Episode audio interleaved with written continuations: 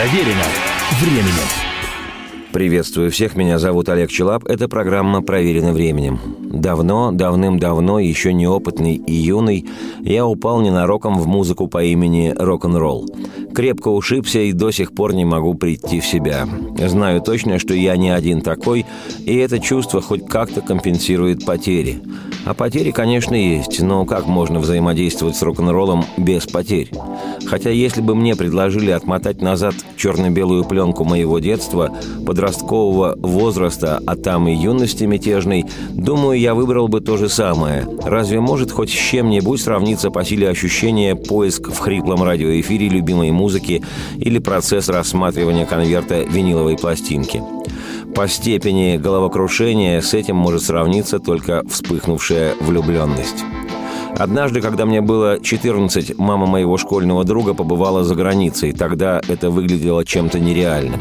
К тому же послали ее в командировку в капиталистическую страну, и многие в школе ходили восхищенно посмотреть на этого парня. Его мамаша была в Финляндии. Именно из этой могучей и передовой державы умная мама моего одноклассника привезла сыну магнитофон «Филлипс» и кассету с записью певца, голос которого стал доступен всему советскому народу только через год. Можно ничего не знать и не понимать в популярной музыке, можно ее не замечать, не интересоваться ею или даже презирать с сурово одухотворенным лицом и по улице с односторонним движением принципиально ходить в консерваторию. Но не понадобится звонок другу, чтобы выяснить, кому принадлежит этот голос.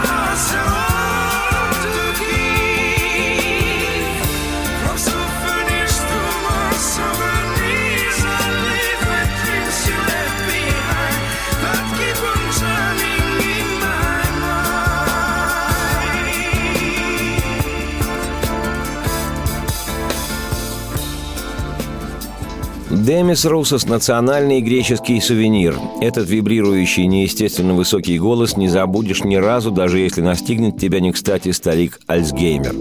В моем отрочестве про Русоса говорили, что он кастрат, от того, мол, так и поет. Не знаю, не обследовал. Тем более, что я вообще не поклонник Русоса, точнее той музыки, благодаря которой он стал широко известен как певец. Я, конечно, не презираю высоколоба эстрадные песнопения, но просто не слушаю такую музыку. Стараюсь не слушать. Хотя, конечно, уровень Демиса Русоса не попсово-пластмассовый, но уж очень массовый, что не всегда говорит в пользу артиста. Однако русскоязычные люди, особенно женщины, Русоса любят сильно и искренне, как могут любить исключительно, я полагаю, в нашей стране, в смысле на территории СНГвщины. Да и в столице нашей бескрайней родины Русос Демис – гость отнюдь нередкий. Концерты этого певца проходят регулярно, пусть иногда даже и за таким забором, куда простому смертному не попасть, потому что обитают за тем забором те, кого по недомыслию величают элитой. Но сегодня я не стану рассказывать о Демисе Русосе, певце популярной музыки. Об этом и без меня найдется кому рассказать. Я о другом. Дело в том, что еще до того, как Русос Демис оказался высокодоходной статьей греческого национального экспорта, исполняя свои сладкоголосые лирические песнички, он, хоть и недолгое время, но все же состоял в весьма близких отношениях с рок-музыкой. Этот грех за ним числится. Известно, не массово, но ценители музыки знают, помнят, что на стыке 60-х, 70-х этот внушительных габаритов Демис играл на бас-гитаре и заспевал, не лишенные одухотворенности, вокально-инструментальные номера в рок-группе с весьма прикладным и во всех смыслах мифологичным названием «Афродитас Child» – «Дитя Афродиты». I said good times so fine, now I've got you here with me. I said good times so fine, don't go away. I want you here all the time, every day and every night. I want you here all the time, that's what I say. Nothing singing, I'm just swinging.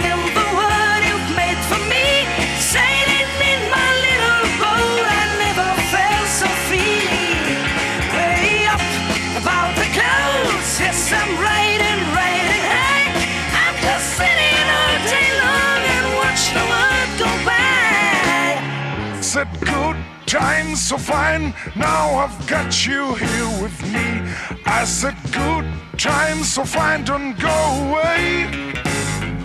I want you here all the time, every day and every night. I want you here all the time, that's what I say.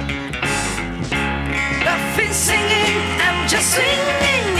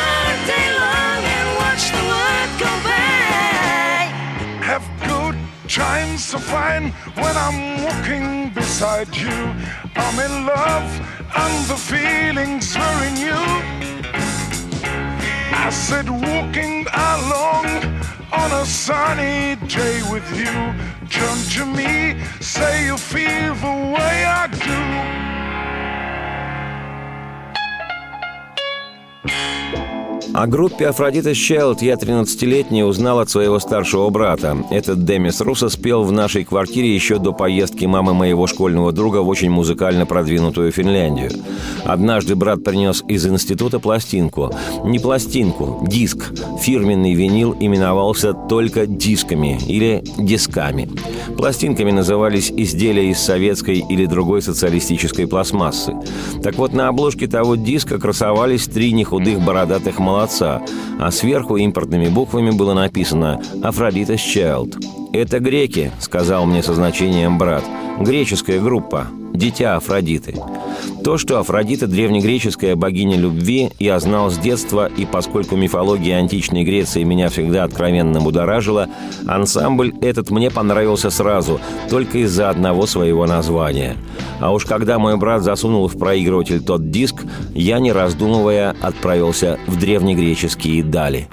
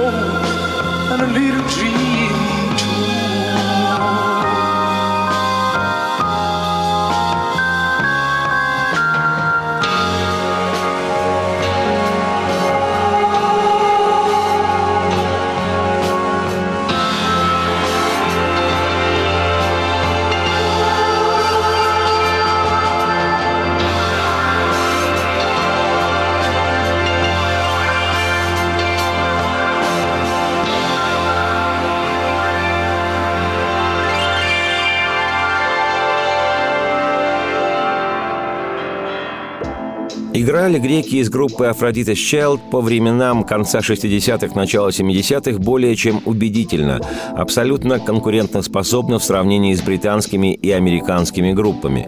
Большинство песен было откровенно мелодичными, с характерным греческим, как потом выяснилось, колоритом, этакие рок-сертаки.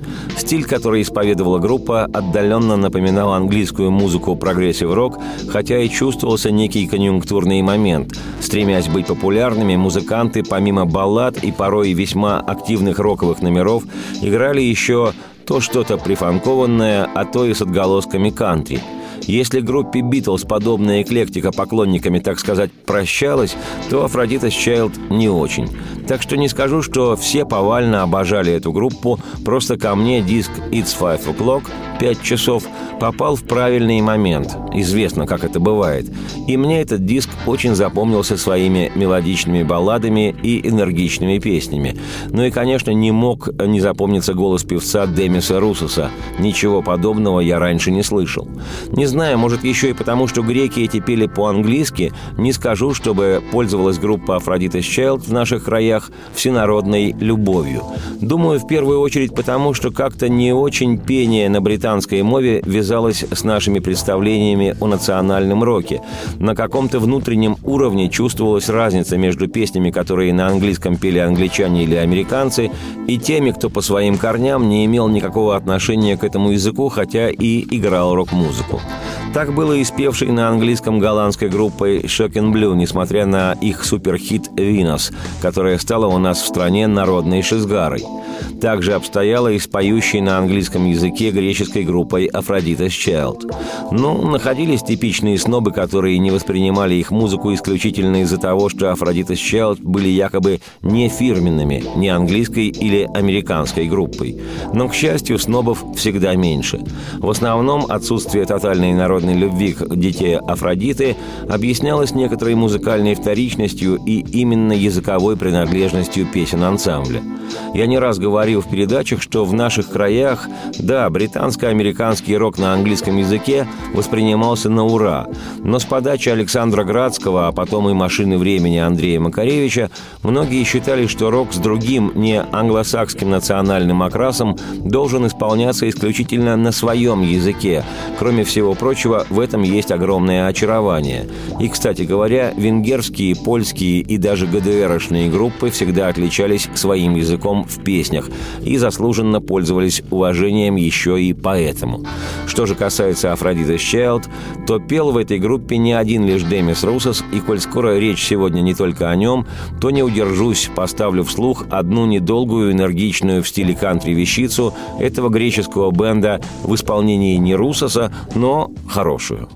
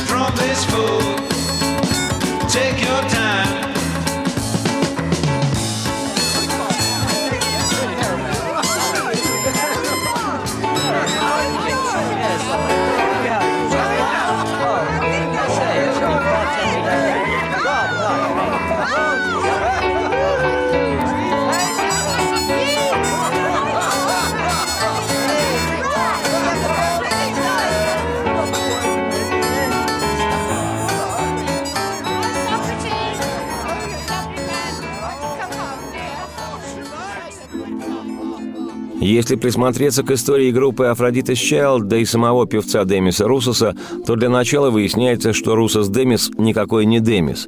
При рождении 15 июня 1946 года мама с папой назвали мальчика Артомиос, по-нашему Артем, Артема. Местом его рождения является город Александрия, что в Египте, где отец ребенка Русос Джордж усердно и успешно трудился архитектором. Кстати, у матушки Демиса Русоса знакомое русскому уху имя Ольга. Позже у Джорджа и Ольги родился еще и младший брат Артемиуса Костас, по-нашему Костя. Семья процветала, но ровно до тех пор, пока в октябре 1956 года в Египте не началась пальба – Суэцкий кризис или Суэцкая война, она же Вторая арабо-израильская война. Вынужденно оставив все имущество в Египте, Джордж и Ольга с двумя детьми рванули в родную Грецию, где оказались бедными иммигрантами. Будущей звезде было 10 лет, но поскольку материальные дела в семье выглядели весьма туго, мальчик, к тому времени уже игравший на пианино, гитаре и трубе, начал работать музыкантом кабаре. В 17 лет Русос организовал первый свой ансамбль, в котором играл на бас-гитаре и подпевал. Как гласит история, однажды основной певец ансамбля попросил во время концерта дать ему передых на одну-две песни, и Артемиос Русос спел хрестоматийную «Дом восходящего солнца», которая прославила группу Animals, и еще какой-то хит той поры. Публика была в восторге, и с того вечера каждое выступление аудитория просила Русоса петь. История гласит, что вскоре Русос организовал другую группу, где уже был сам солистом, а в 1967 году Русоса свела судьба с тремя музыкантами. Одного звали Лукас Сидерас, он працевал на барабанах, другого Вангелис Папатанасио, клавишник, а третьего Агирилес Кулурис, он играл на гитаре. Вчетвером ребята создали ансамбль, клавишником и главным композитором которого стал Вангелис, а Руса спел и играл в этом бенде на бас-гитаре, а иногда и на гитаре, акустической и электрической. Ансамбль получил название Папатанасио Сет по фамилии основного композитора команды. Музыканты много выступали, становились популярными в Греции и даже записали несколько собственных песен, которые заинтересовали греческий филиал звукозаписывающей компании Philips Records.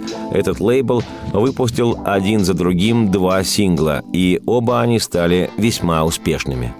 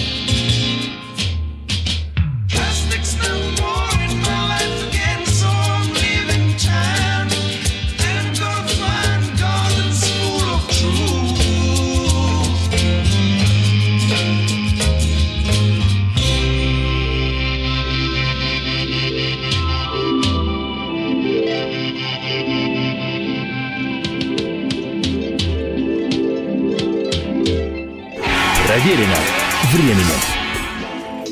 Меня зовут Олег Челап. Это программа «Проверена временем», и сегодня она посвящена греческой группе «Aphrodite's Child» — «Дитя Афродиты», в которой в свое время, конец 60-х, начало 70-х, играл на бас-гитаре и пел вслух ныне известный во многих странах мира поющий по-английски певец с греческим именем Демис Русос. Надо сказать, что в истории монархической Греции в ту пору наступили очень тяжелые времена. В апреле 1967 года в стране произошел военный переворот, и власть захватила режим полковников, которых во всем мире окрестили черными полковниками, то есть то была, выражаясь одним словом, хунта. Основой новой греческой идеологии хунта провозгласила борьбу с коммунистической и анархической опасностью. В стране проводились массовые политические репрессии даже с применением пыток – в международных отношениях правление военного режима привело к тому, что Греция стала совершенным изгоем среди стран мирового сообщества. Поскольку лидеры хунты были, как правило, выходцами из бедных районов, то, естественно, они испытывали неприязнь к так называемым излишне либеральным взглядам жителей крупных городов страны. А потому под коммунистической опасностью они понимали все, что не укладывалось э, в рамки их традиционных представлений, в том числе и рок-музыку, на которую в стране был введен тотальный запрет. И по совету представителей греческого филиала Philips Records музыканты отправляются в Англию покорять мир. Именно в то время Артемиос Русос стал Демисом Русосом. Но из Англии их вскоре депортировали из-за отсутствия разрешения на работу. К тому же Кулорис вынужденно отправился в Грецию, отдавать долг капиталистической родине, служить в армии.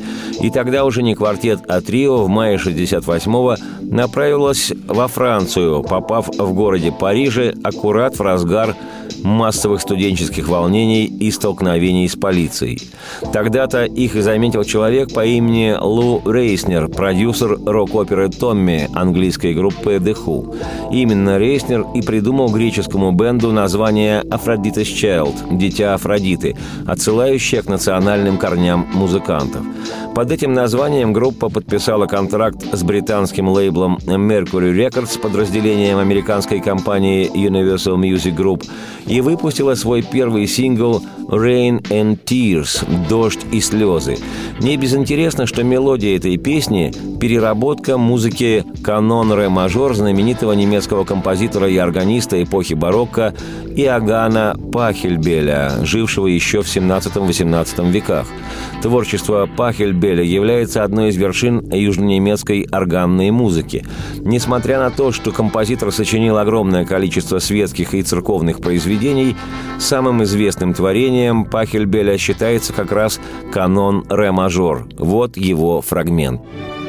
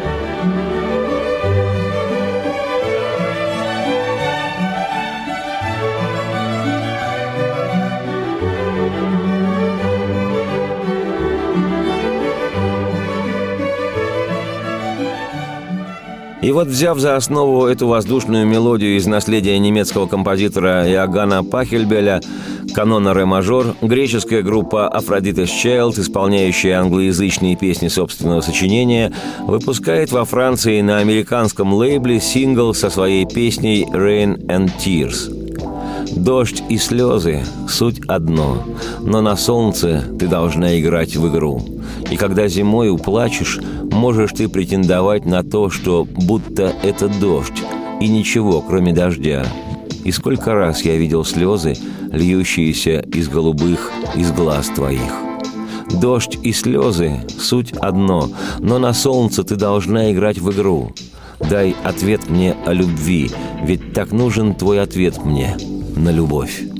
Потрясающий, но сингл «Rain and Tears» «Дождь и слезы» никому неизвестной в старом свете группы «Aphrodite's Child» сразу же стал европейским хитом.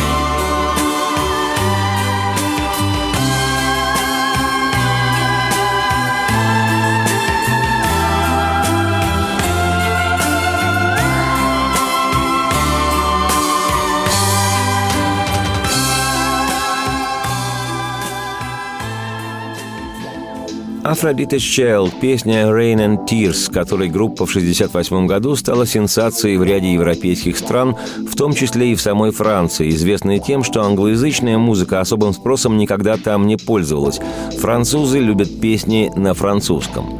Но молодые симпатичные греки стали исключением – Сингл «Rain and Tears» разошелся огромнейшим тиражом, более миллиона экземпляров, за что в результате группа была награждена золотым диском. Понимая, что нужно закреплять успех, Aphrodite's Child записывает и выпускает в октябре того же 68-го свой первый альбом, который получил название «Конец света». Небольшой, на 35 минут звучания, лонгплей содержал сбалансированное количество психоделических вещей и мелодичных баллад в духе пионеров прогрессив-рока, британских групп Moody Blues и Procol Harum. Критика очень тепло отзывалась о первом долгоиграющем диске Aphrodite's Child. Группа начала гастролировать по Европе. В 1969 году выходит еще один сингл, ставший хитом «I Want to Live», «Я хочу жить». Текст песни хоть и по-английски, но показывал отношение музыкантов к тому, что происходило в их родной Греции, в которой у власти все еще находились черные полковники. Я хочу жить там, где они изменят все то, что они натворили. Да. И должен я умереть. Холодно, и избегает нас солнце. Почему же должен я там оставаться, где люди вокруг ненавидят все то, что нужно мне, заставляя меня ждать? Да, они научат своим «как надо» вместо твоих «почему». Они передернут правду твою, истину, в ложь. Я чувствовал просто, что плачу, когда нащупывал путь. Остановить это. Мне хочется остановить. Они научат своим как надо вместо твоих «почему». Они передернут правду твою, истину в ложь. Я хочу жить. Попробуй, взгляни и пойми. Мне нужно, чтоб ты дал мне руку и вытащил бы меня. Я чувствую, но не могу. Да, я хочу жить. Да, я хочу жить. Чувствовать, чтобы себя.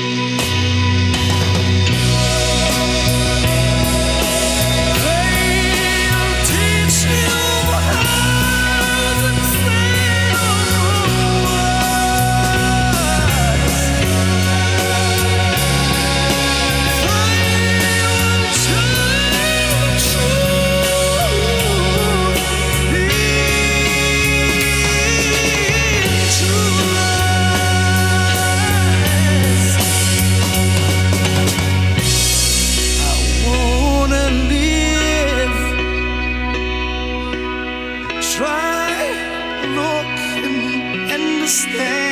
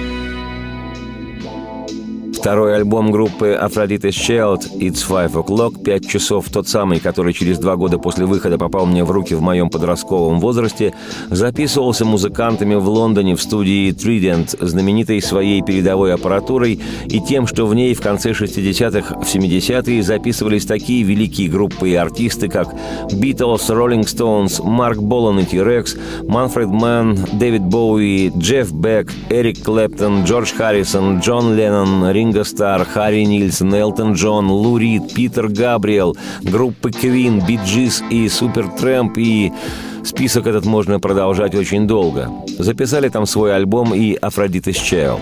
Пластинка, вышедшая в январе 1970-го, получилась еще удачнее первой. В ней также переплетались многие музыкальные жанры, от прогрессив-рока до фанка, кантри, красивых баллад и психоделики.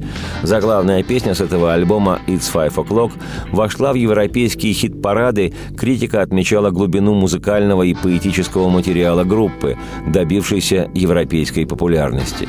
Как раз в это время в команду вернулся отслуживший в греческой армии гитарист Агирилес Кулурис. И все бы ничего, но во время записи третьего альбома с веселеньким названием «666», созданного под впечатлением от откровений Иоанна Богослова, в группе начались серьезные разногласия. Основным автором музыки был по-прежнему Вангелис Папатанасиу. Студийные сессии занимали много времени, и Вангелис, который как композитор имел стабильный заработок от продаж альбомов и синглов, перестал участвовать в концертах Aphrodite's Child, тогда как остальные музыканты группы должны были рассчитывать лишь на концертные гонорары. В итоге в 1971 году из ансамбля ушел Демис Русос. А поскольку он был уже артистом известным, успешным и ярким певцом группы европейского уровня, осенью того же 1971-го Демис Русос записал свой первый сольный альбом, правда, по по стилистике совсем далекий от рок-музыки, но, видимо, для него это уже было неважно. С рок-н-роллом было покончено как с явным заблуждением молодости, и началась эра эстрадного сладкоголосого певца Демиса Русоса, записавшего немалое количество настоящих шлягеров и ставшего мегапопулярным во многих странах мира. Об этом наверняка кто-нибудь однажды сделает не одну программу.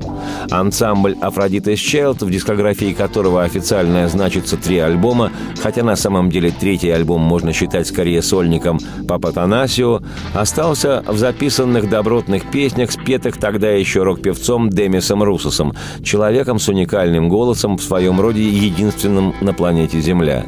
Считается, что настоящая слава и признание музыкальных критиков пришли к группе Aphrodite's Child после выхода в 1972 того самого концептуального в стиле прогрессив-рок альбома «666». Альбом высоко оценил всемирно известный художник-сюрреалист Сальвадор Дали.